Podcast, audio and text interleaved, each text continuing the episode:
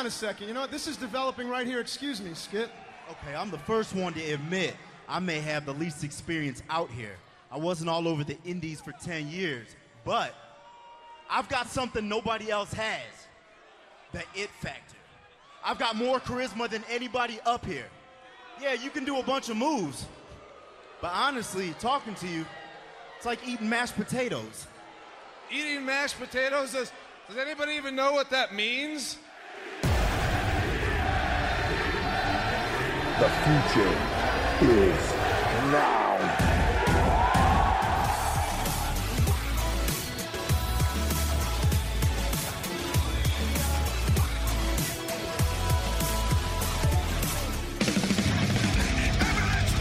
We are NXT!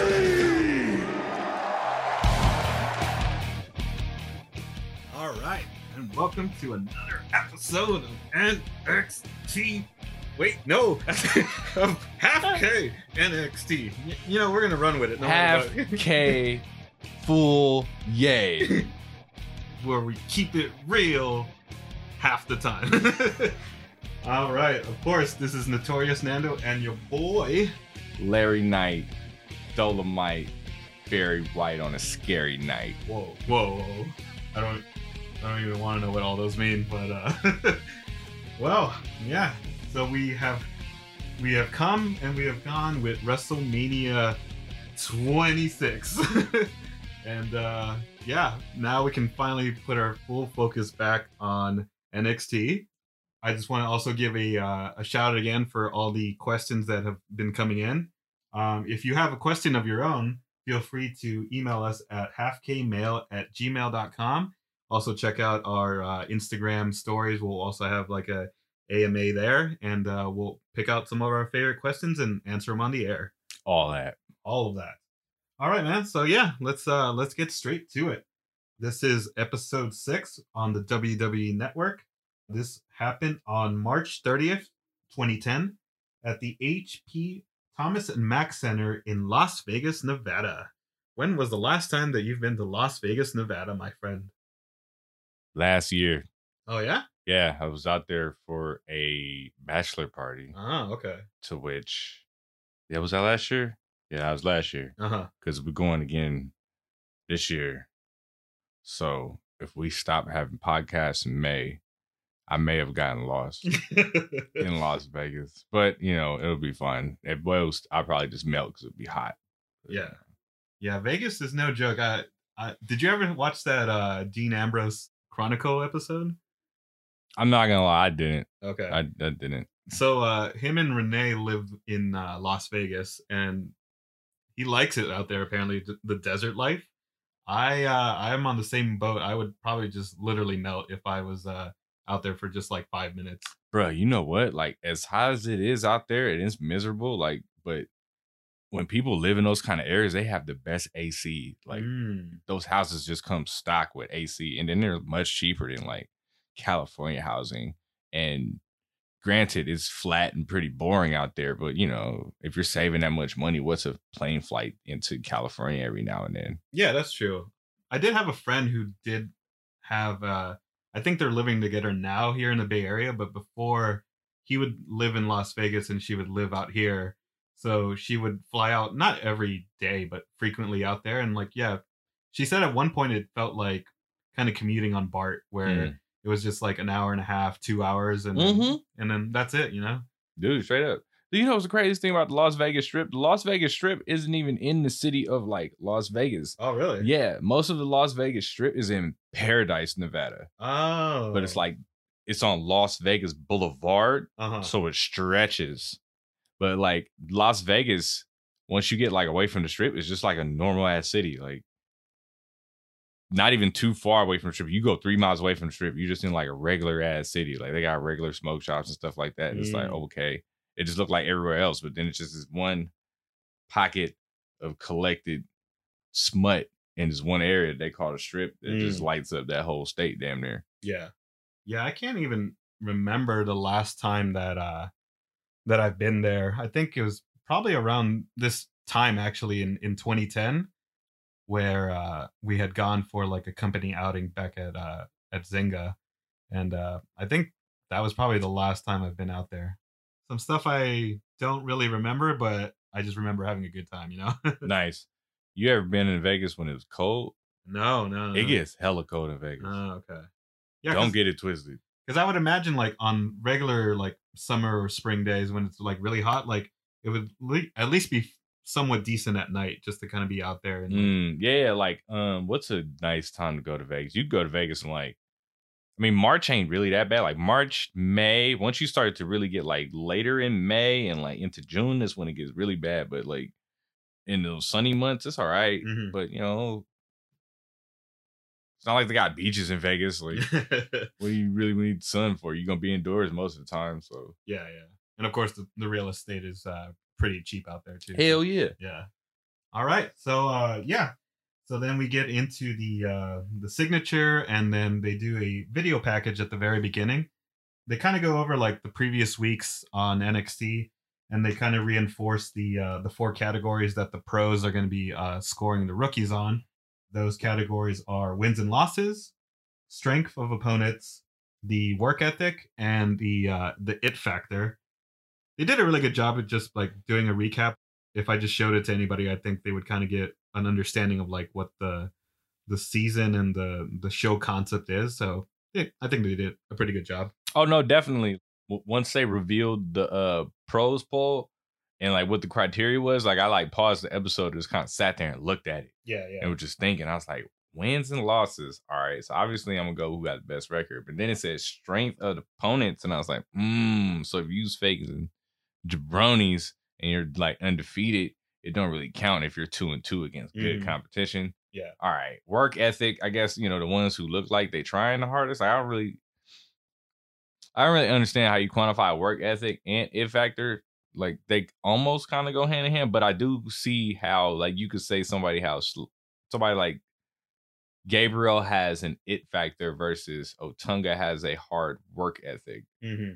But then again, at the same time, somebody who is good enough to make it look effortless, like a Daniel Bryan, it appears like his worth ethic isn't as high because he makes it look easy. Ah, okay. So, like, you know, just because David Otunga looks like he's trying harder doesn't really mean that he has a higher work ethic than somebody versus like somebody who has like a very high work ethic to where they make it look easy. So that one was really difficult when I thought thought about it. And Yeah. then like it factor, like you just kind of see it like some dudes just glow and the other dudes just like are kind of like, you know, as corny as it is, that diamond in that rough but Mm-hmm. it's all about how you like clean it. Like, you know, you can't just use the same cleaner for every type of jewel, I guess. It's Yeah, just, yeah, you know yeah. what I'm saying? Like you can't do the same things that were successful with somebody that made, you know, you can't just repeat stuff. So the it factor is a little bit more like easy to define than what the worth ethic was. Yeah. No, for sure. I think uh for me, even though that this wasn't a, an official category, I would also put like the length of like their matches as well Mm, uh, into like that work ethic factor. Just because like you know some of these guys had like one to three minute matches, but others had like a good like ten minute match. yeah, Uh, I, true I. I, I kind of also would factor that in into like work ethic and you know stuff like that. The announcers kind of introduce us, and I think they did a really good job of uh, making this episode feel like a big deal, just because it is going to be the first uh, pros poll. I was really surprised that they like they didn't really waste too much time and like jump right into it. I said, "Whoa, okay, all right." Yeah, no, I, I agree. I, I did like that. Where like usually you know they kind of like review a couple more things or give you even more of a like recap. But yeah, I agree. Like I liked how well they just jumped into it like right away. So then we cut to uh, Striker in the ring already, and he kind of says that you know these last few weeks the rookies have done their best to impress not only the pros but the WWE universe as well.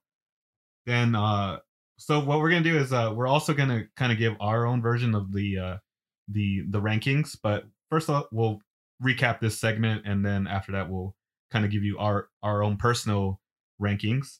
I'll also kind of make corrections based on like what they showed on the uh on the entrances because they do kind of have some of their rank or their their records incorrectly. hmm So I'll just say them as uh, they make their way down to the ring.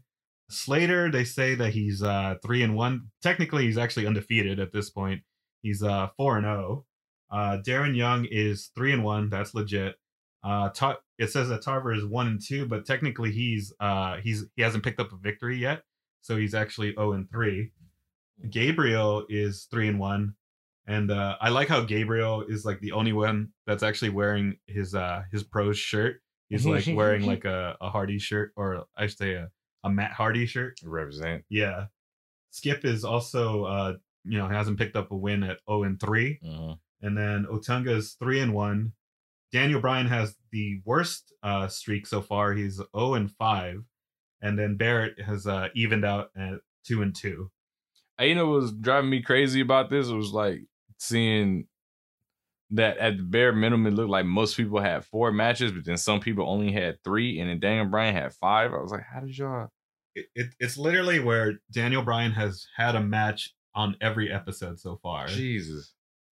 So yeah, I uh I I felt kind of bad, yeah, for some of them that like either had just three or, or four matches and obviously they're putting a lot of the spotlight on Bryan who's Mhm. who's been on every episode literally.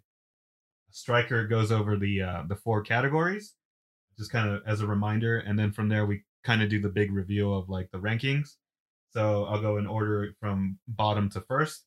So then uh Young is declared last place in uh, eighth place.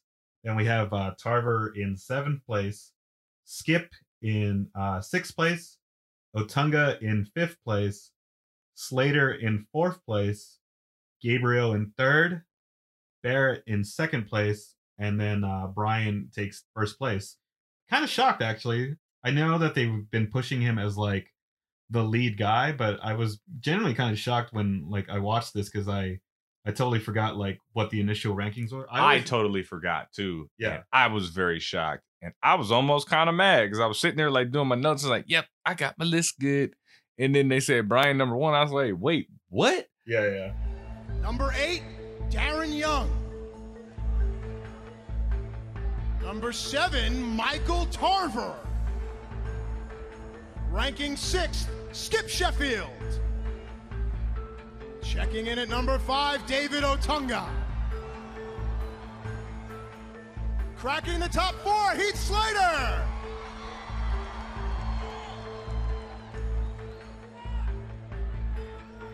Ranked third, Justin Gabriel.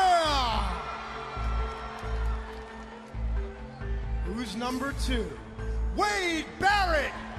Slater and Gabriel happier so far. And far. obviously, number one in the pros poll, Daniel Bryan. Striker does interview Darren Young first to kind of get his feedback about how he feels about being in eighth place. Darren kind of, you know, he doesn't he doesn't really say too much. He just says like he does uh I feel like the first place and eighth place guys kind of had like the opposite promo styles where um Young was kind of saying like, oh, he, he was more upbeat and saying like, okay, yeah, I just have to do more to step up and like do better. But he he was a little bit too proud of like being in eighth place. I don't know if that makes sense compared to like Otunga. Otunga sold it really well. Where He was um nonchalant about being in eighth place. Yeah, yeah, and I I think that kind of kayfabe wise, that kind of makes sense on like why he's ranked so low because like that kind of shows that he does have like a low work ethic, hmm even though he's called like M- Mister No Days Off. But uh, you know, Striker goes and talks to uh to Daniel Bryan, and then Bryan was more. You, I felt like even though he was a face, he kind of had some heel tactics here, kind of being a little bit too over overconfident. I think. Dude, Daniel Bryan is a jerk. yeah. Like his character, when you really think about it, like where he goes with his alignments and his career, like even in the indie scene, like he's kind of the same dude all the time. He's really confident. He wrestles good. yeah. You know what I'm saying? And it's just like either he's gonna be kind of a jerk in a charming way or kind of a jerk. Yeah. Yeah. so it's yeah. like it's, it just kind of comes out. I'm like, man, you little Washington people, man. yeah. No, I agree. And like even then, at that point, once he's uh being interviewed by Striker, he kind of does take a jab at uh Otunga here, saying that um you know he isn't married to someone famous, and then Otunga kind of gets upset by that one, and uh, like yeah, like I think Otunga did a, a better job of selling how disappointed he was at being that low, Mhm. uh, even though he wasn't in last place. So I think he did a good job of selling that. Otunga confronts Bryan, and then I felt bad kind of for Skip because like uh Striker kind of just like walks by Skip. And he's like, "Oh, excuse me, Skip." So it kind of just like made him look kind of like super jobberish, just like he wants to go talk to uh Bryan and Otunga instead, and really just kind of bypasses Skip at that point. That's messed up because he wasn't even like last. Yeah, yeah. Otunga does call out Bryan, saying like, okay, he's the first one to admit that he doesn't have that the same amount of experience, and that you know he didn't spend the last decade like training uh on the indie scene. hmm But uh, so I, I I did like that part where like he kind of defended himself. Otunga calls out Bryan, saying that he does have no personality, and watching him is like eating mashed potatoes. I didn't, you know, everyone kind of like made fun of that, saying like, what does that even mean? I I looked it up just in case if it was slang for something, and it doesn't really mean anything. I mean, it makes sense. I get it. It's you know he's saying he's bland. yeah, yeah, yeah, yeah. But it's like he should have said he's bland as mashed potatoes. oh yeah, like- yeah, yeah, Eating mashed potatoes doesn't mean anything. yeah. Like you could say his wrestling style is like watching somebody eat mashed potatoes. Boring, hmm but you just can't say like, "Hey, your personality is eating mashed potatoes." It's like, what? Yeah. no, I, I think that's what uh Daniel Bryan kind of like comes back from saying like, what does that even mean? kind of a thing. so he they did have a pretty good exchange. Like you can tell like they're uh kind of standing out a bit more. From there, Striker then says like um, that he has another surprise for for all the rookies, saying that not only will uh, the winner of of NXT become like the next breakout superstar, but that uh, their main reward would be that they get to have a title opportunity of their choosing Mhm. at a uh, future pay per view, which uh, which is kind of unique. Obviously, I kind of don't remember and I won't spoil it either until we get to that episode. But yeah, it's kind of intriguing, like especially knowing that Jericho is a is a world champion, and then Miz is the U.S. champion and co tag team champion. So it's kind of cool that like having that aspect, maybe like down the down the line, one of these rookies will kind of even challenge one of them if they if they wanted to, you know? And that's so weird because, like, you know, listen how vague that is. Like, you get a future title shot at a pay per view, and it's like from from the jump, I'm thinking like, what? I could challenge a WWE champion at WrestleMania. I didn't have to win a Royal Rumble. Yeah. I didn't have to cash in money in the bank. And, you know, I'm like in the beginning of my career. Yeah, yeah. Let's do this. yeah, yeah. But then it's like, uh, man, what do I really get to choose from? yeah, yeah, yeah. It's like, how are you like? That's such like a good marketing tactic. Yeah. Like if you just like have K, it's like, oh yeah, we're the WWE. We're gonna get the most out of these guys by just telling them that they get the title shot for anything at any time. Yeah, and then when we get down to the final four, we'll just tell him it's for the hardcore title. yeah, that would that would be the ultimate like troll thing. Like that would be the greatest swerve ever. It's like in the fine print, like right at the bottom. I thought the next part was kind of funny because like the crowd is like actually pretty into like this whole segment, especially after making that announcement. And then uh Striker from there says like, "Oh, uh do you want us to like, you know, raise the raise the stakes?" And then the crowd like, you know, responds and then uh from there he says like, "Tonight we're going to actually have all the rookies uh in a battle royale." And then the crowd pops from there and you know me in like a business savvy kind of mode i was like well if i if this was like a legit business he wouldn't even tell them what what the reward is at that point like the crowd seems like they're already satisfied just having a battle royale that he didn't even need to say anything after that uh, but it's kind of funny and then uh from there he says like that the winner of the battle royale will actually get to um, guest host monday night raw i totally forgot about this era of like guest hosts Mm, um, I mean, it's it was in the back of my head, but it's kind of like one of those things that like you forgot until like the the trigger word kind of actually happened. so I was like, oh yeah, that was during that. I definitely forgot because I was thinking like, why is that a why is that a reward for me? I don't want to host Monday Night Raw. Like, what? Where does that ever go good? Those persons always usually get beat up.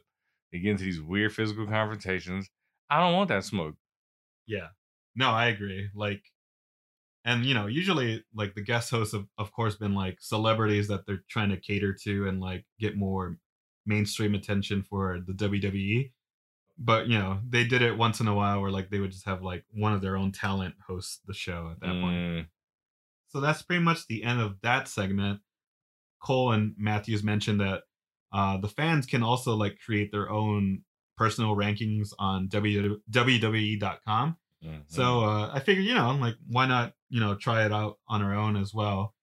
So I figured what we can do is we'll go in uh, from lowest to highest, and we'll just kind of like bounce off of each other. So Mm, I'll say my eighth place, and then you can say your eighth place and and the reasons why, mhm. and then you know until we'll just go that way. yeah, yeah, yeah. Okay. So for me, I would say that I would put Tarver actually in eighth place. Uh, so I did kind of cheat and try to like look at my own stats to kind of like justify these. So I had it because Tarver had lost in two tag team matches, and he also lost clean to Slater. Mm. And also his pro at this rate is also kind of garbage. well, Carlito has is also 0 and 3. So like overall as a package, like Tarver is just like not like really cutting it at this point. You know Mm. what I mean? I like that. Yeah, you know what? I actually had Tarver at the bottom too. Oh, okay. He's just like scooping dirt. Like, Mm. Just return to bad analogies. Um, Mashed eating mashed potatoes. I don't know. It just, I just, I couldn't get behind him. There's just nothing to him for me. Like whatever his character was supposed to portray to me, it never really took off within Mm. like this first time of like judgment. So yeah, yeah, yeah. I mean, I want to see more from him. I give him the benefit of the doubt. Like I think everybody in this eight has a great look to them, but it's just knowing where the attitude needs to go, and I don't think he's found it yet. Yeah, yeah, yeah.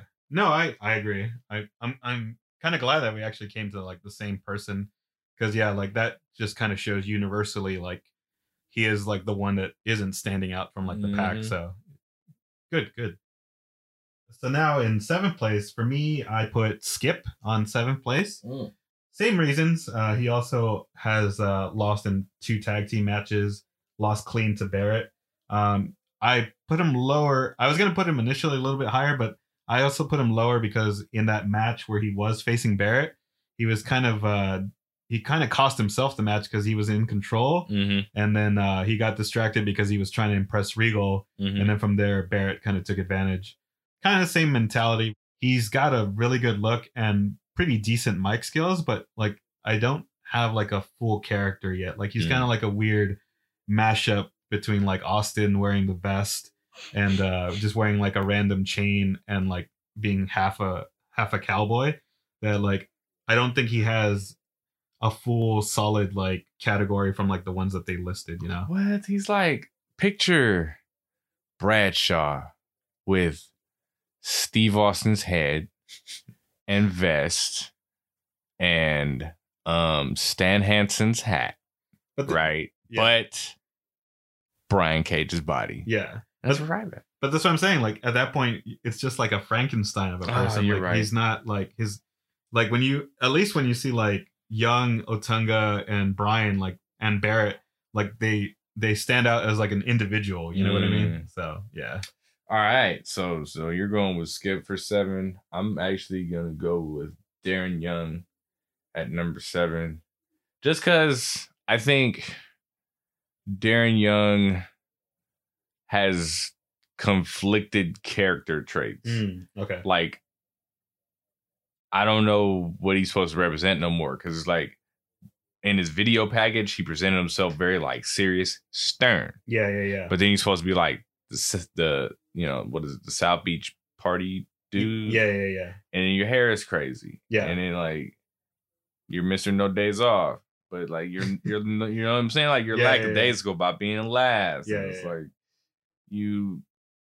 I don't even I don't even get a bead on what his wrestling style is. yeah, like yeah, yeah. you know, everybody else kind of seems to have a definitive like I wrestle like this, minus Michael Tarver too. Mhm. So it's just like there's just uh I get a lot of incompleteness from uh Darren Young. Yeah, that's a good call. For me, actually, he's my sixth place, so like he's not that better off. Like he's just up a little bit more. Nice. A lot of them have just been losing in like these tag matches, so he also lost in a couple of tag matches. He did, you know, he does actually have victories compared to like the first two, so that's why I ranked them a little bit higher. Mm-hmm. So he does have a victory over Otunga, but it was because you know the Straight Edge Society interfered. So- that was that full Nelson like Yeah, yeah, yeah. flatliner. Yeah. He also, but at, at the same time, he also lost to Otunga in like 30 seconds. So Mm. that's why I, I put him that low. And then kind of like all the all the things that you just mentioned, like he just doesn't have like a solid character and personality yet in his in his video package. Like he was kind of saying like he's mysterious but funny and stuff like that. Like I don't get any of those from that character yet. So I think he's just trying to be too many things at once that he hasn't really picked one yet, you know? Mm, nice. Okay. Where are we at? Number six? Yeah, number six. All right. So you know what? I had to do some rearranging to get this one where it was. Okay. Because originally it was actually really higher, but I seen them pants and you know I just got reminded of how stupid he looked.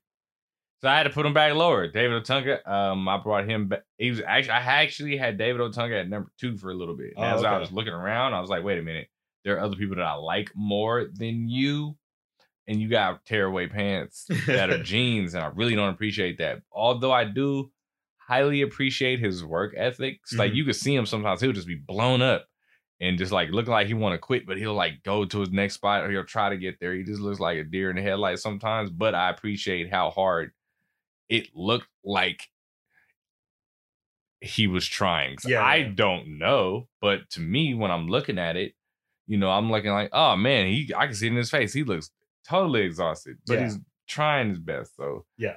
for effort, I give David Otunga a lot of credit, but as it all comes together, I'm not all 100% behind it in this eight. Gotcha. No, that, those are fair points. Fifth place, I had uh I actually had Daniel Bryan in fifth place. Mhm. Uh just because, you know, I I get it that they're giving him more of the um uh the work ethic and the strength of opponent categories. Like I totally get it. But like at the same time, you kind of half kayfabe wise, uh you kind of have to factor in that like he is probably the most experienced out of all the eight eight guys. Mm-hmm. So you would think that at that point, like he could come up with a strategy to um to actually get at least one or two victories in there, Mm. especially since kind of like what we mentioned earlier, where like he's the only one that has had a match throughout all these uh episodes. Mm-hmm. And I I kind of get it, like they're trying to play that story that like even though he's like the strongest or like the most experienced, that he he um he's not listening to his like his coach or wanting to work with his coach. From if we're playing half K, then uh ranking wise, I I wouldn't really raise him that high. Of course, like we all know what he is and what will become in the future, but if we're just actually playing the half K thing, then I definitely have to rank him a little bit lower just because he hasn't picked up a victory yet. No, I definitely feel that. I definitely stand behind that. We're at five, right? Yes. I got to skip at five. Oh, okay. But you know what? It's mainly because I have a bias towards liking him Mm-hmm. and not knowing where else to put him. Oh, okay. So I figured kind of in the middle was good because there's only eight. So he's still technically on the bottom half. yeah. So I figured, all right, this is fair. But that's like really all I I don't know. He's he's very bland. I mean, he's trying to figure out what he wants to do in the ring too. Like he's clearly buff as hell. Like, but you know, we got a whole bunch of buff dudes. Do you want to be the other buff guy? He's trying to be do athletic stuff. And Yeah, I'm yeah, yeah. but you can't do like really cool athletic stuff. Like, I mean, we, you know, so it's like it's a toss up because it's like, all right, kind of don't know what to do, but the potential's there in a random kind of way. So he just, I think Skip is my leader of the bottom of the pack. Mm, that's a good one. Yes. I, I like that. That's a because you're right. Like he doesn't. I wouldn't say he hasn't done anything too, you know, too good to stand out, but he hasn't done anything too terrible to be at the bottom. So I, yeah. yeah, yeah. Now we're gonna crack the the top four. Mhm. Um, I actually put Gabriel as my fourth place. Stat wise, he has two tag wins, and he's also beaten Barrett in a singles match. Mm. I put him here just because I think kind of your reasonings to what you did with Skip, I'm gonna do kind of with uh, Gabriel, where without really like pinpointing wins and losses and like the other categories, I feel like he's done a really solid job overall, despite you know still working on his mic skills, but he has like he's legitimately like trying to improve on it. But yeah, he just doesn't strike me as like being a top guy. You know what I mean? Yeah, and, yeah. and I think that's what they kind of mean by like the it factor, where uh, even though you've done everything that you should be doing, like there still isn't like that thing where like I'm gonna make you like the captain of my my brand or my team, you Mhm. know. So for those reasons, like I think you know it's just more of like how you put Skip. I think for me, I'm just gonna put Gabriel up there in the in the cracking the top four, but not necessarily being like my lead at that point. Mm-hmm. Okay, nice. So number four, the bottom of the top, Daniel Bryan. Mm, okay. and I went with Daniel Bryan pretty low, kind of for the same reasons as used, because like he's really more experienced than everybody else. hmm But at the same time, like I I tried to for like the top half of the list, put myself in like the fictional shoes of what a WWE GM is looking for. Yeah, yeah, yeah. And that's not at this time who I'm looking for in 2010. Yeah. I'm not looking for Dan Bryan. Maybe a couple years later, Yeah. but not in 2010. 2010, I'm looking for look wise, probably some of the people in the bottom four. Mm, But like, you know, of the four categories, you can't take away Daniel Bryan's like strength of opponents and work ethic because clearly, like, you know, he's faced all the top talent. And although he hasn't come out with any wins, like the first match in the first episode against Chris Jericho was a pretty good match yeah, yeah. and then you know he doesn't really have like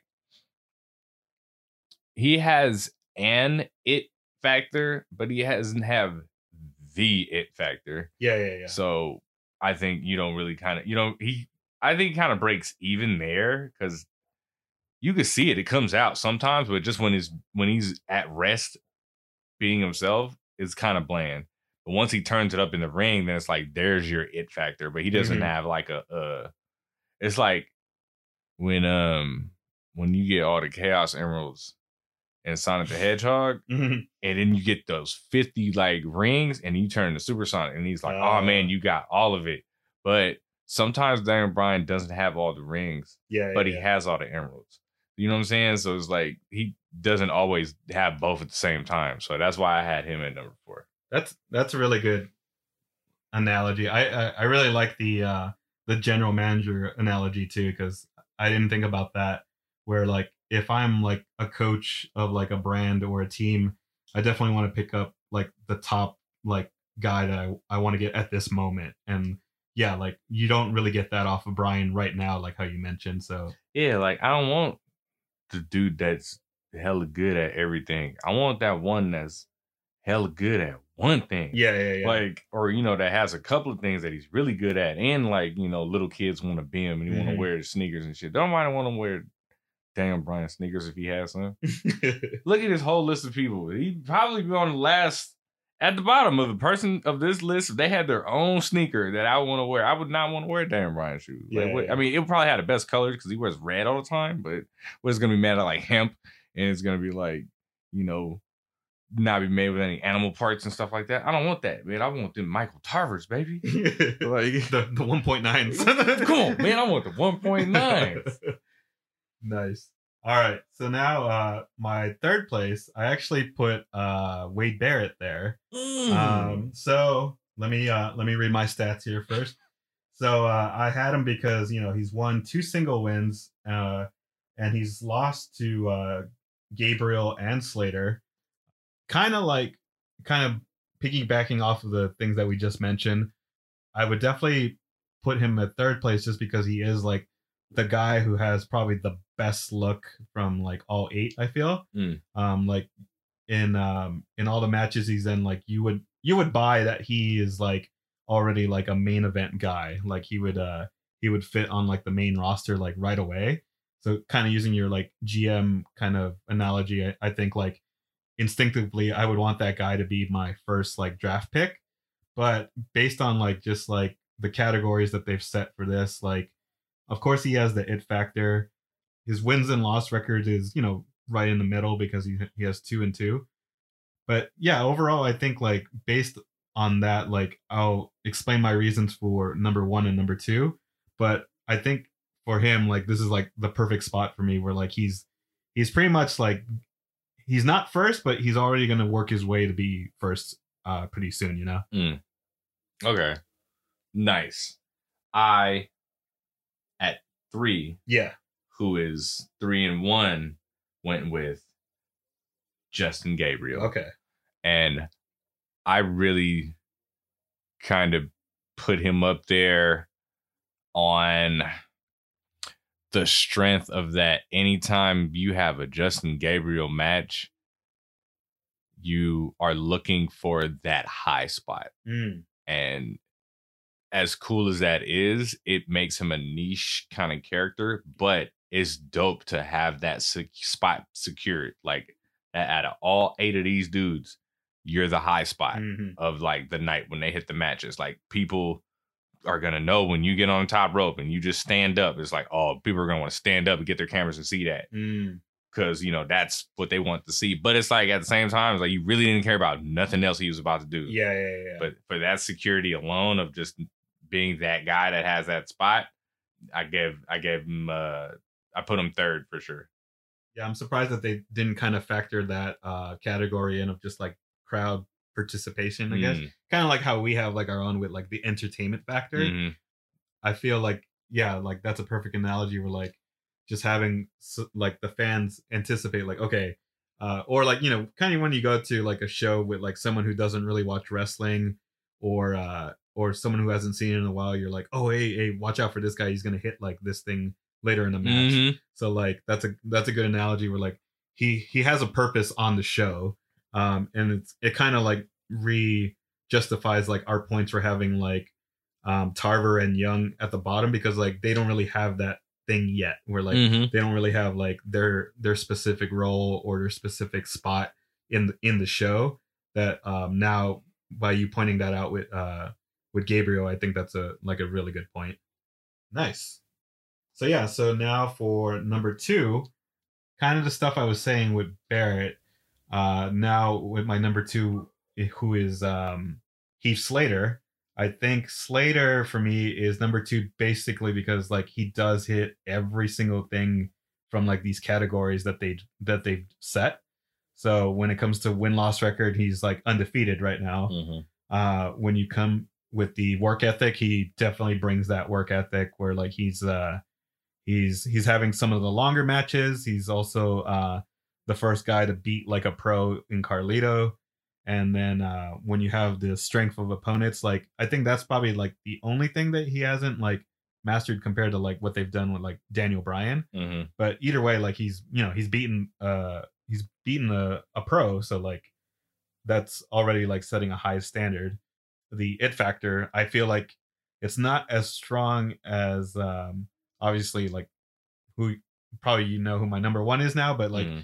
uh he definitely has like that charisma and i think kind of the points i was mentioning earlier or in another episode about uh him and christian like i think they have like a good the best like pro and rookie combination where um basically he's rubbing off from christian and like getting that confidence from like his pro and uh it's been helping him in his character so like overall like he's like the overall best package that um i think that's why like i ranked them so high you know Mm, okay. All right. And my number two, I actually went with Wade Barrett. oh okay I, you know, just just looking at him, he's tall, he's pretty buff, he's got like a good look, he's solid in the ring, he speaks well. It's just the rose and the jacket. I just really don't like it. and I don't like his hair. I just don't like his face.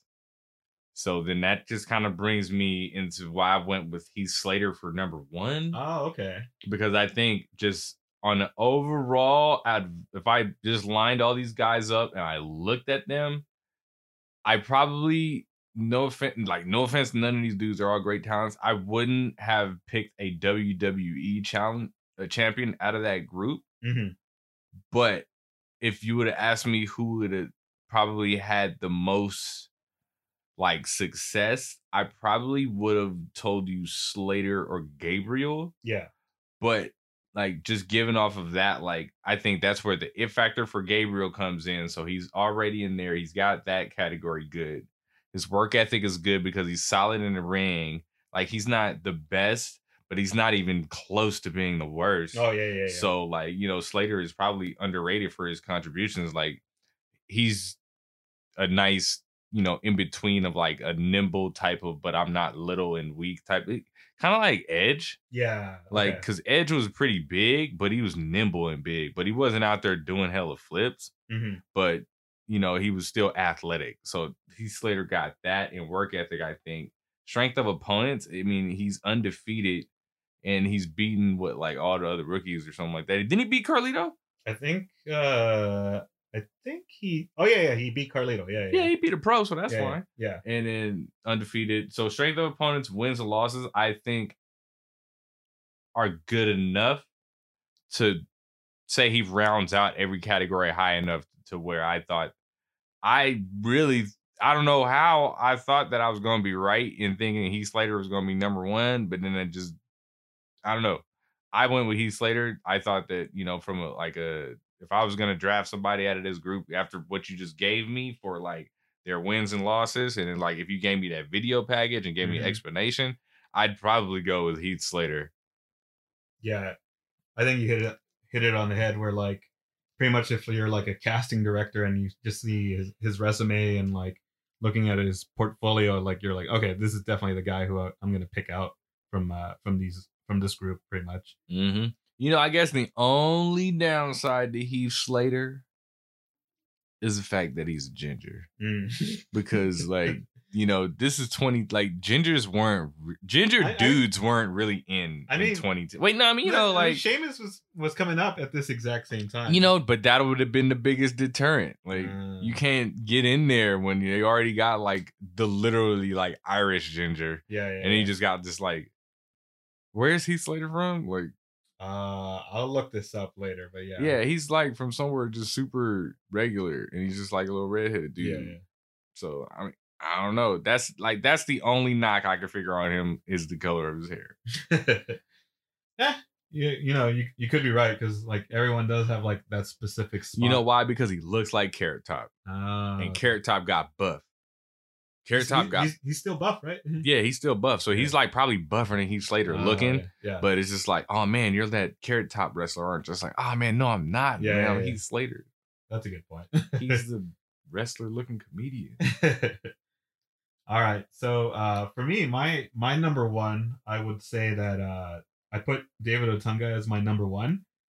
Based on kind of the same stuff that I've said about Slater, but I feel like kind of based on like where they're focusing him on, like they're definitely trying to make him like the biggest like it factor guy and like Mhm, I think he's done his job at like actually matching that so far mhm. and the stuff that I mentioned before were like he I like the fact that he he isn't like being like the typical heel of uh saying like no man I'm the best even though like you know he's garbage in the ring. He acknowledges that like he isn't like the most experienced and I like that where like he's he's being honest even though he's a heel but like he's uh he he has the confidence in himself and knows that like he can uh he can take like the top crown so to speak his his win loss record too is you know he's three and one right now. So you know on that category he he's doing his job there.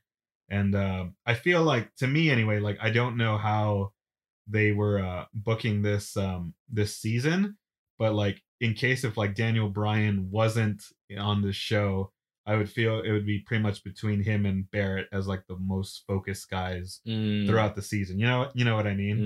Mhm. um, so for me, that's the main reason why I put him up top for now. But um, I can definitely agree with a lot of the points you made about uh, Slater. You know what? It's all good, man. Because like I said, I had Otunga a lot higher, but you know, I just I was scorned, man. I was just like, I just really don't appreciate this like star you got in your head and like these tearaway jeans and like didn't Daniel Bryan ask him like, what are those? He's like, man, these are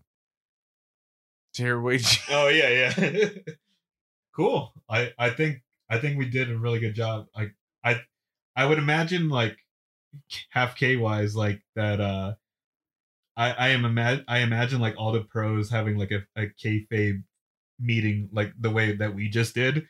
And then just having like all eight of them like in a room actually trying to like vote for uh for their their rookies. You Yeah, know? they probably have like little um like a list like on a um like a magnetic board, right? And Yeah, they were yeah. just moving the pins around. It's like, all right, man, look, I got I got Tarver at five. And somebody's like, What? yeah, yeah, That's yeah. crazy. just like Carlito, like, hey man, like, I just put my guy at like seven or something. That's cool. That's cool. That's it. All right. Uh, so from there, we finally uh, get our first match, which is um, the first time where it's like all pros versus all pros. This is going to be Team Raw versus Team SmackDown. hey, like so for the um, you know, like they do like the little still image where they have like all the competitors of the match. Yeah. So like if you look at that picture, Carlito looks like an actual child. Like Oh, really? he looks like the babiest of babies in that one picture. I was like, how did they have him looking so young right here? yeah, yeah, yeah. To go back and check that out. yeah i'll i'll uh i'll take a screenshot and i'll, I'll put it on like our uh, our instagram just to kind of like show, show people what what you Looking like a little ass kid. he's not looking like dominic is he no, that is a totally different turnaround there. That is yeah, that fool turned Vin Diesel. Shit. all right uh so raw comes down first and then um smackdown the smackdown pros come down but uh they quickly point out that uh wade barrett comes down with with Mhm. uh with jericho.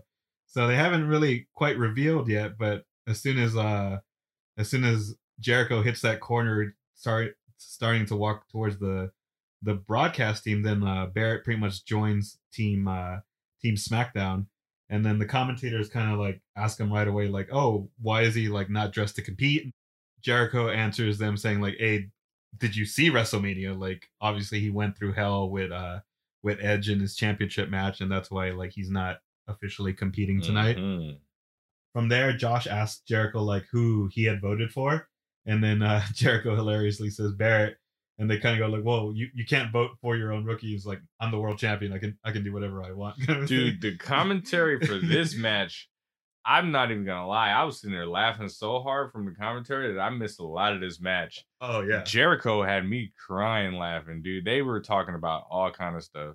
no like i i'm pretty much i'm gonna go over this during the episode recap but uh i'll just give you some of my favorite highlights from from all that banter back and forth between everyone i'll also say like in this match like i like truth's like i don't know what you call this It was like a fall away like hip toss on carlito where it's like a hip toss but he like kind of throws his whole body into, Yeah, yeah, he does the follow away. yeah yeah i really like that move like i i i don't know if he's done it more recently but like uh just seeing it in this uh episode i was like oh that's a really nice like hip toss Yeah, that's a cool one. That's kind of like how what's his name? Um Santino used to do a split with his. oh yeah yeah yeah yeah yeah Super random. yeah jericho again says that uh michael tarver should change that 1.9 on his shirt to 7.0 and then the commentators all kind of like stop and then like jericho finally says like you know because he's in seventh place and then michael cole's like oh okay i i,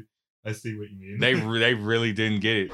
You got R Truth, of course, who is the pro to David Otunga. He's number five in the pro poll, and Otunga not happy about that. Very explosive R Truth. And Carlito, the pro for NXT rookie Michael Tarver, who came in at number seven out of eight. He looked extremely disappointed. However, Tarver is has an 0-3 record. I guess he can change that 1.9 to 7.0 that he wears on his shirt. 7.0. Yeah, he's number seven. Oh, I get it. Be quick, Cole. Come on. Here's CM Your mediocrity's not rubbing off on me. Mediocre Cole. Oh! I'm not gonna lie. Even for me, I was gonna. I, it took me a second. I thought he was gonna be like saying something like just like a low. I thought he meant seven, as in like it takes him seven seconds now, as opposed to 1.9. Nice. and then I was like, oh, okay, yeah, seventh place. I, I, I get it. I don't know if you ca- caught this too, but like Jericho has been calling Barrett like the eagle in these last few. Oh weeks. yes, the eagle has landed. and then from there, uh, Punk tags in Barrett while um, Regal is still in the ring. Regal and Barrett do like a handshake, and then uh, Regal goes back and tags out. I like this on also again from Jericho on commentary because like the commentators kind of said like, oh, like you know they're Englishmen, so they respect each other, and that's why Regal tagged himself out. And then Jericho quickly just jumps on like, no, he didn't do that. He did it because like he's scared of bear and stuff like that. So like, it's just so good. Like the the commentary like from from Jericho in this episode. Did you catch um when they when they talked about tough enough? Oh, dude, I I pretty much died at that point because like you can tell like they were also kind of just like you know spitballing it out there. So uh they were I think they were talking about like Daniel Bryan and the Miz. The Miz was uh showing him tough love, and then from there like Cole jumps on as and like what what Josh you've never heard of like tough love. And then Jericho's like, "Have you ever heard of Tough Enough?" and then he said, "Yeah, I came in second on that one." And then he's like, "Oh, where where has that gotten you?" And he's like, "Sitting next to you, champ." Just such such good back and forth. I'll I'll I'll make sure to add that into this episode because like I we can't do it justice. Like Oh man, A lot of people have been impressed by The Miz as of late. One half of the Unified Tag Team Well, Champions. And, and to say to, to Miz's Credit, look who the number one rookie was Exactly. this week. I was going to say, Miz's Protege. Oh, both together. The Miz has done nothing to help Daniel Bryan. maybe Daniel Bryan maybe- will respect the man. See, that, that's just a typical non-athlete saying that. Maybe he's given him enough fire and passion to go out there and shove it down Miz's throat. Have Maybe it's heard- exactly what Daniel Bryan needed to be a success, was to be out there with the Miz, who's constantly uh, jabbing at him. Exactly. You've never heard of tough love? Have you ever heard of Tough Enough? yeah, you heard of that one, right? I came in second on that, too. Yeah, right. You and, did? and where are you now?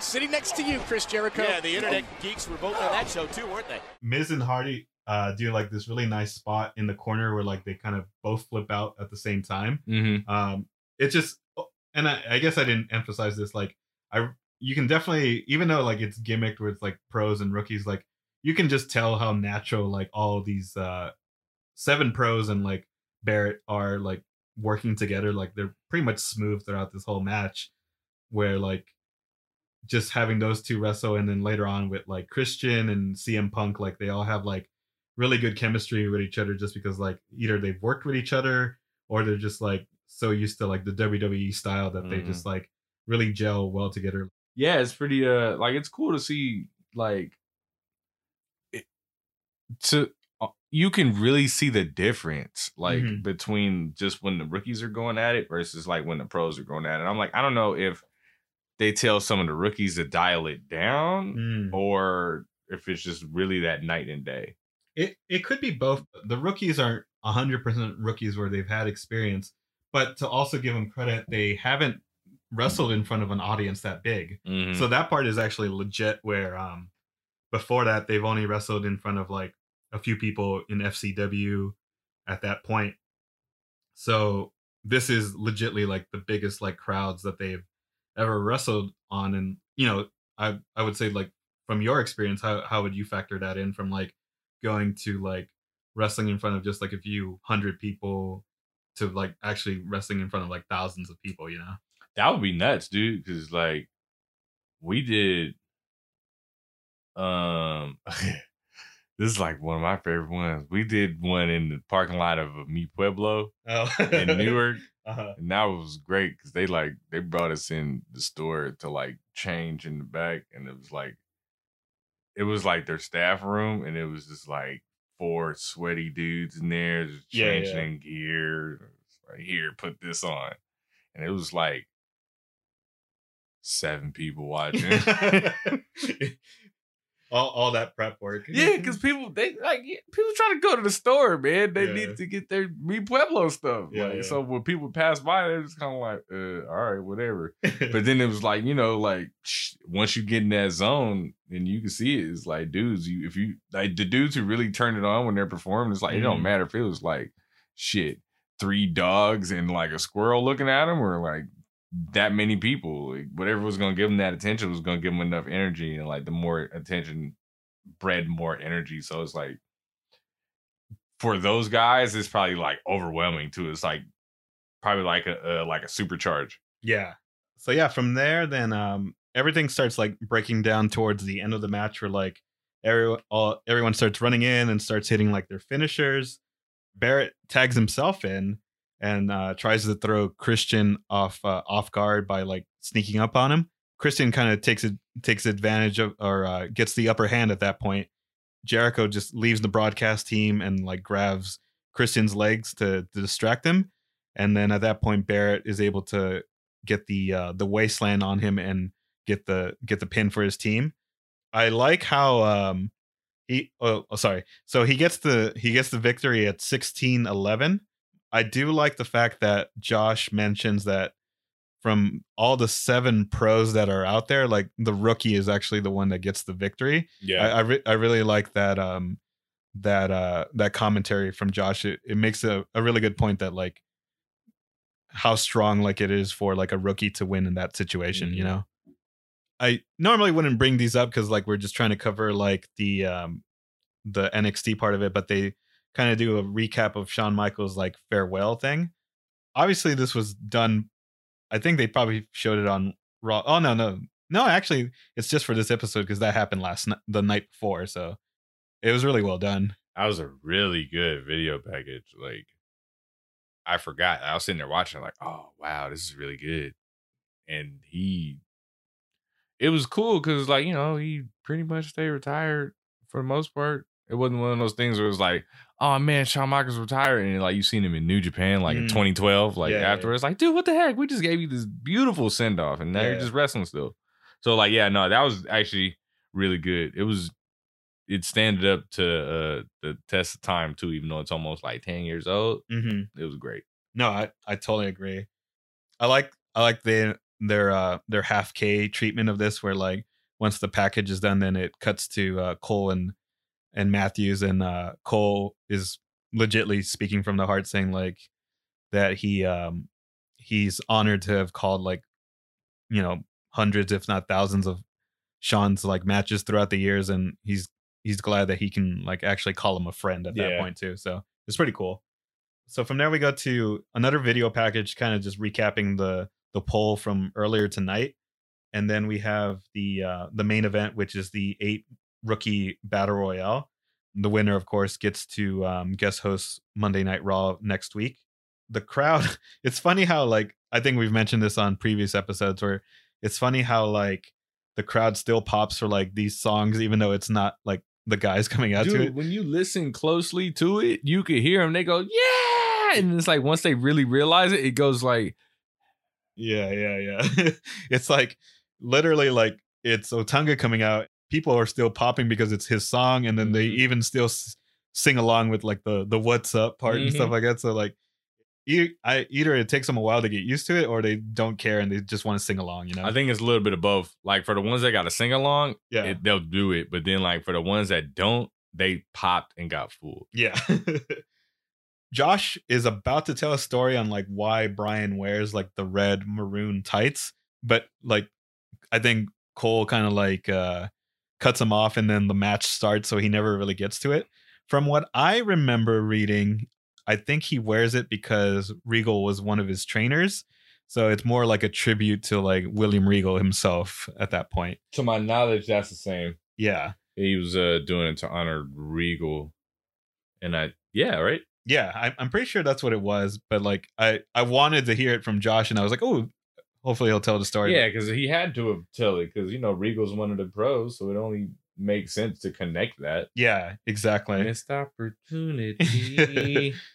So from there, all the rookies uh jump on uh on Barrett, and like Josh does a good job too of saying like, oh, you know why this is happening because like you know all the other rookies are jealous of the opportunity that Barrett had earlier in the night. So uh I like that, and like at the same time, it it kind of they're kind of like thanking Barrett for like pulling double duty that night. You know, where, yeah, like get him just- out of early. Yeah. so I thought that was pretty cool. Yeah. I love that. You you know, because from the outside, it's like, oh, well, that's how those uh like in a half K mode, it's like, oh, that's how that um when everybody gangs up on one guy is supposed to look like, huh? Mm-hmm. Hmm. That's how that's supposed to work, even though it like never does on the Big Show and Mark Henry. Yeah, yeah, yeah. It's like, oh, all right. Yeah. And uh, this is not good for Mr. Barrett. Ah, but you get why this is happening, Cole. He's 6'5", 265, biggest competitor in the ring. I'll tell you why it's happening. The other NXT rookies perhaps jealous, upset that Barrett. Oh, and there goes Barrett. And Wade Barrett eliminated already. So we have seven rookies remaining. Who will win the Rookie Battle Royal and have the opportunity to guest host Raw Monday night? We'll find out live next. You feel like in wrestling, something should happen at least once. hmm So like for it to make sense. So like if they do that thing where they they got him in a sleeper hold and they're lifting her arm three times. If nobody ever passes out, you're gonna know it's never gonna work. I, So yeah. you just need that one person, and they're just like, "Oh shit, he's And- out." And the weird part is like I swear I've seen someone in that spot actually pass out, but now because like it rarely happens so much, I don't even know who who who that happened to, you know? if you're going to use that spot, I agree, you know, make it a little bit more frequent so like there's a purpose for it, you know? yeah, you know, like just have some people just get choked out by sleeper holds every now and then. Do the three arm thing, and don't let it get up on that third. And Yeah. just let us be like, okay, Yeah, yeah. Exactly. he's dangerous. uh, so they go to commercial break, and when they come back, they kind of announce that there's only uh, five people in the ring now. They they do a good job of like recapping uh, the eliminations where uh, Young and Skip are eliminated during commercial break. Young and Gabriel eliminate Skip, and then uh, Bryan is eliminated by Young, and then Bryan after that is eliminated by Tarver, I believe. Oh no, I should say that Tarver eliminates uh or Bryan eliminates Tarver. Slater does like a crossbody on Daniel Bryan on the ropes, and then they both kind of yeah, yeah, yeah. They both eliminate each other. So then it's just Gabriel and uh Otunga last. I think I, I have written here that like Gabriel does like a nice kick behind the head on Otunga. Like he sold it like really well. Like Mhm. I don't know if he actually legitimately like kicked him, but like it sounded really loud and like it looked like it. yeah. Gabriel hits like a 450 and I it looked beautiful in, in my opinion. Like I think is his best one yet. The commentators jump on Gabriel right away. They say that he's taking way too much time now after hitting that move, where uh, he just kind of stands there after hitting the 450. And then Josh brings up the fact that like you know how much does Otunga weigh because like now it's going to be harder for him to to get him out because like he's dead weight at this point. Mhm. It's So logical. Mhm. So really good analogy there um, by uh, Josh. As Gabriel is trying to throw out uh, Otunga, Otunga kind of just fights him off a little bit, and then literally just grabs him by the back of the head and just like tosses him out. Oh yeah, he threw him out like a video game. It's like when you hit your special on somebody, Yeah, and then the guy gets up and like gets you with an eye rake and throws you out the ring. You're like, dude, yeah, come on, man. or like like a counter to a, it turned into an eye rake, and then you just grabbed him and threw him over the rope. It's like it was like the cheapest thing ever. I was like, oh man. So like, imagine being in a crowd and seeing that, and not having the commentary there to like oh yeah, make everything make sense. Because if I was just there in the crowd and I really wasn't thinking about it, I'd be like, dude, how did you just get up from that guy's finisher and throw him over the top? But the logic is that, like, oh, you did yourself a disservice because you wasted all that energy going up top, wiping yourself out, and then destroying your opponent at the same time. You're not going to be able to pick him up. hmm But he's got enough power to eye rake you and throw you out of the ring. yeah. And I mean, it, it kind of made sense because yeah, like I, at least I like how the commentators put over that uh, Gabriel didn't do anything after that. Like he just literally stood in the ring and didn't Mhm. like capitalize on that. So maybe if Gabriel had hit the 450 and right away tried to lift up uh, Otunga and and, and uh, at least throw him over slowly, it would have made more sense. Mhm. But I I liked it. After that, Truth comes out to celebrate with um, Otunga.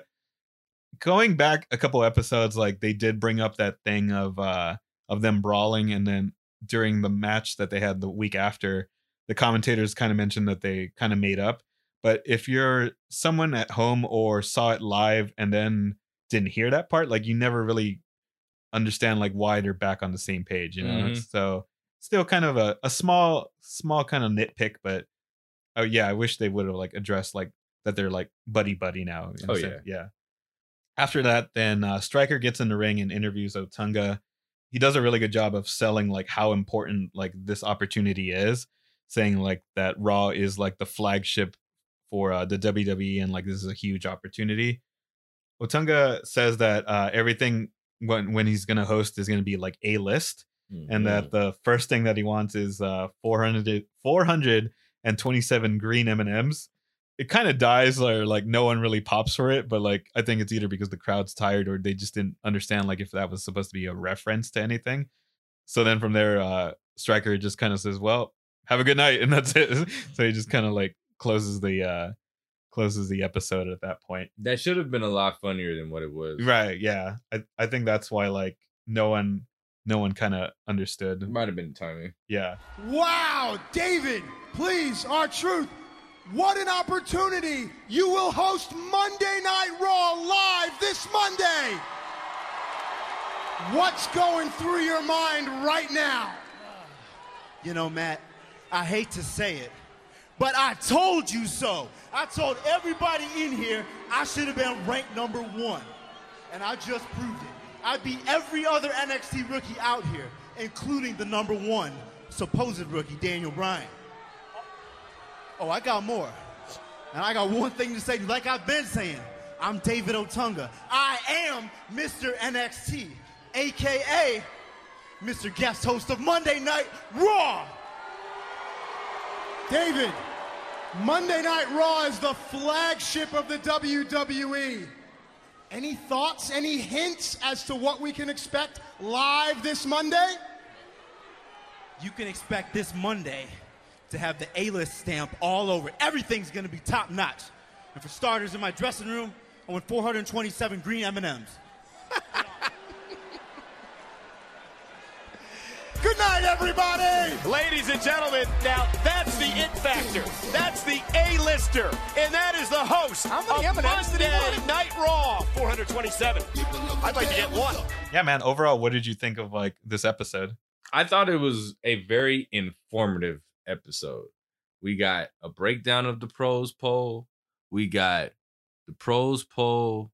We got Shawn Michaels video package. Mm-hmm. We got really good entertaining commentary. Yeah, We got to see how the pros roll after the pros poll. yeah, So, and then we got to see a rookie pick up a victory among the pros. yeah, yeah, yeah. So you know, it was pretty cool. I thought it was a um from top to bottom, it was a good episode. Yeah, for sure. Like I I agree pretty much with everything that you just said there. Before I get into my final scores, I'll just point out some some fun facts. So up to this episode, episode 6, there has actually been two solid hours of like wrestling throughout the show. The total TV time has been uh 4 hours and 29 minutes so far. So that's roughly a little under like 50% of uh, actual like wrestling in there but it was kind of interesting that like the, with episode six it hit the exact two hour mark when it comes to actual in-ring action Nice. so far jericho is the only one to have won throughout these uh all the matches with uh, a submission hold so he's the only one Mm. there's been a total of 15 pins so far throughout the show so jericho is still at this point the only one to have a submission victory in nxt history Mhm. now this um, eight man tag has become like the longest match in NXT history, where it runs at 11 minutes and uh, 16 seconds. So pretty cool. Nice. So yeah, so let's go into the uh, scoring system. For me, I am actually gonna set the bar kind of high for now and kind of make this episode my my standard when it comes to giving out this score. Um, for the first time, I'm giving out a five for uh, for Mm. commentary. I juggled between giving the five to either commentary or entertainment, but the more I kind of just like because I sometimes listen to the episode twice, just leaving it in background noise and stuff like that. Mhm. And I kind of the points that you made out earlier, like I just remember, especially with that uh that match with Jericho on commentary, like I just laughed like my ass off like Mhm. the entire time, like both times that I listened to it. So I knew genuinely like it was really like really good commentary. Not only that, I think Josh and Cole had like a really good night of explaining and getting over the importance of uh tonight's episode with the poll itself. Mm. Striker did a really good job as well with um getting over the importance of the um the guest role spot. So um yeah, for the first time I'm giving an episode a 5 on commentary. For matches, uh I actually gave it a 4 as well because I think going back to that 8 uh or I should say 7 pro and 1 rookie match, it was really solid because like, you know, these guys are the best at what they do. Kind of like what you mentioned a couple episodes ago, you can always uh, play hoop games at like your local Mhm. court, but when you're actually at, at the pro level, like when you're actually watching a good game, this is like pretty much watching a good game, but watching a good match with like solid uh, professionals in the ring and stuff like that. Mhm. And obviously, I have to give the match of the episode to the eight man tag Mhm. and uh honorable mention to um to the battle royale like it was short but you know it, it's nothing compared to the, like the eight man tag Yeah, yeah, short and sweet. yeah for production i gave it a three just because like there was nothing that really stood out nothing was good and nothing was bad so like i just gave it a in the middle score at that point. Mhm. and then uh for this one yeah like i was debating if i should give it a, a five or a four but i went with a four just because i gave commentary a five. Like i said this was like so much fun to watch like the episode in general. And going back to it like yeah striker did a really good job at selling like the importance of the of the poll and the and the the rewards for winning the the battle royale.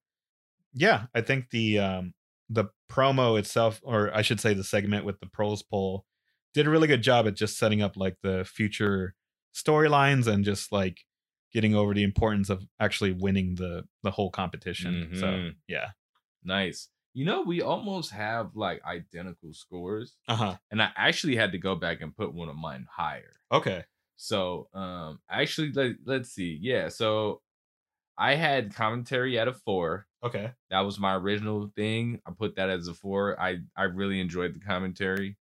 Um, I I don't think I've tossed out the five yet, but I'm sure it'll come eventually. hmm Um, matches I gave a solid four. I thought there was some good. Uh, it was very.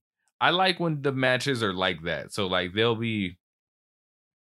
They'll be like easy to watch from a pick up and and play kind of um standpoint, yeah but then at the same time, when you watch them and you know some inside stuff, it's really cool to when you understand why Barrett got through out first. yeah yeah yeah You know what I mean? So it's like I I like that kind of stuff. So the matches I thought were a four as well. If you would have gave me one more somehow, I don't know how, but I would think the matches would have been higher. Yeah, but yeah, yeah. I think since everybody got involved, basically, it was fine for what it was. Solid four. Um, production was a three. Nothing Nice. out of the ordinary. yeah Nothing below the ordinary. So yeah and then overall entertainment was a four. Ooh, like I think I would have got my five if I would have had just one more match. Nice. But it, with the way the show was built, it wouldn't have happened. So it, it wasn't no room for that. So there was no room for a five. Yeah. No, I agree. And like to just kind of jump on that a little bit more, I think like everything in this episode had a purpose. Mm-hmm. And like, yeah, like I don't think they could have fit anything out anything else without like sacri- sacrificing one of the other segments. So Mm. yeah, I totally agree. Oh, cool. So So it was a fun episode. yeah, totally agree. Combining our scores, the final episode, or this episode is our highest ranked yet Nice. at a uh, 3.9. So yeah, like I think pretty much uh, we were on the same page, and I'm glad that this uh, this episode is so far the highest one from the ones that we've reviewed because uh, yeah, overall like it was really entertaining. Nice. So for the next episode, we kind of start going into more of the competition, you know, without spoiling it too much. The next few episodes actually start picking up more on the actual competition Mhm. uh, parts of the show. So we'll see that develop a little bit more within these next few episodes. But yeah, I'm excited. Like I like overall, like I said, like I think I really enjoyed this episode the most out of all the ones that we've covered so far. So um, hopefully there's another few, there's a few more that kind of stand out in that point too. Oh yeah, you know it's uh it's uh starting to pick up, starting to develop. We're gonna see what really you know the show kind of turn. We know what the pros poll is. We kind of know what they're grading on. So now we'll, you know, we're gonna start seeing eliminations and shit like that. Mhm. So it's like, oh man, oh man, you know, some favorites are gonna leave. Some people who you want to leave are probably gonna leave. You're gonna feel relieved. You might get mad. So you know, it's once it really gets into it, we'll see how it's gonna go. Yeah. I'm also like I remember the season, but I don't remember exactly the elimination order, and I don't remember what they do once like it really starts getting down to like two or three people. Mhm. Like, do they still keep like the other eliminated rookies around just to have matches, or are they like off the show? Hmm, Like, I, I. I totally don't remember at all. I'm looking forward to finding out like what happens. So yeah, so that does it for us today. Yeah, overall, really good episode. If you're following us, make sure to follow us on our uh, social media. Look out for like our AMA uh, Instagram story to you know ask us any questions that you have. Feel free to email us at uh, halfkmail at gmail.com if you have any questions about this episode or previous episodes or just our overall thoughts on like NXT. Do you have any uh, any shout outs that you want to give out? I do. Shout out to and check out Fitness Mindset. That is my trainer. And shout out to Body Mechanics Fitness Cooperative. I train there. If you want to get yoked, you should go there. If you want to get healthy, you should go there. If you want to get yourself, your mind, and your body correct, Well, you they- should go there. Will they come out looking like Skip or Otunga or anything like that? They can get you either looking like Skip or Otunga, or you could look lean like Heath Slater or uh, Wade Barrett's a lean guy. Yeah, yeah, yeah, yeah. He's a he's a he's a lean guy for his size. So yeah. Actually, you know what? Um, one of the trainers there does work with some of like the guys from Slam. oh, okay, nice, nice, cool. Well, thanks again as always for checking us out, and then uh, yeah, we'll see you on the next episode. Take it easy. Uh.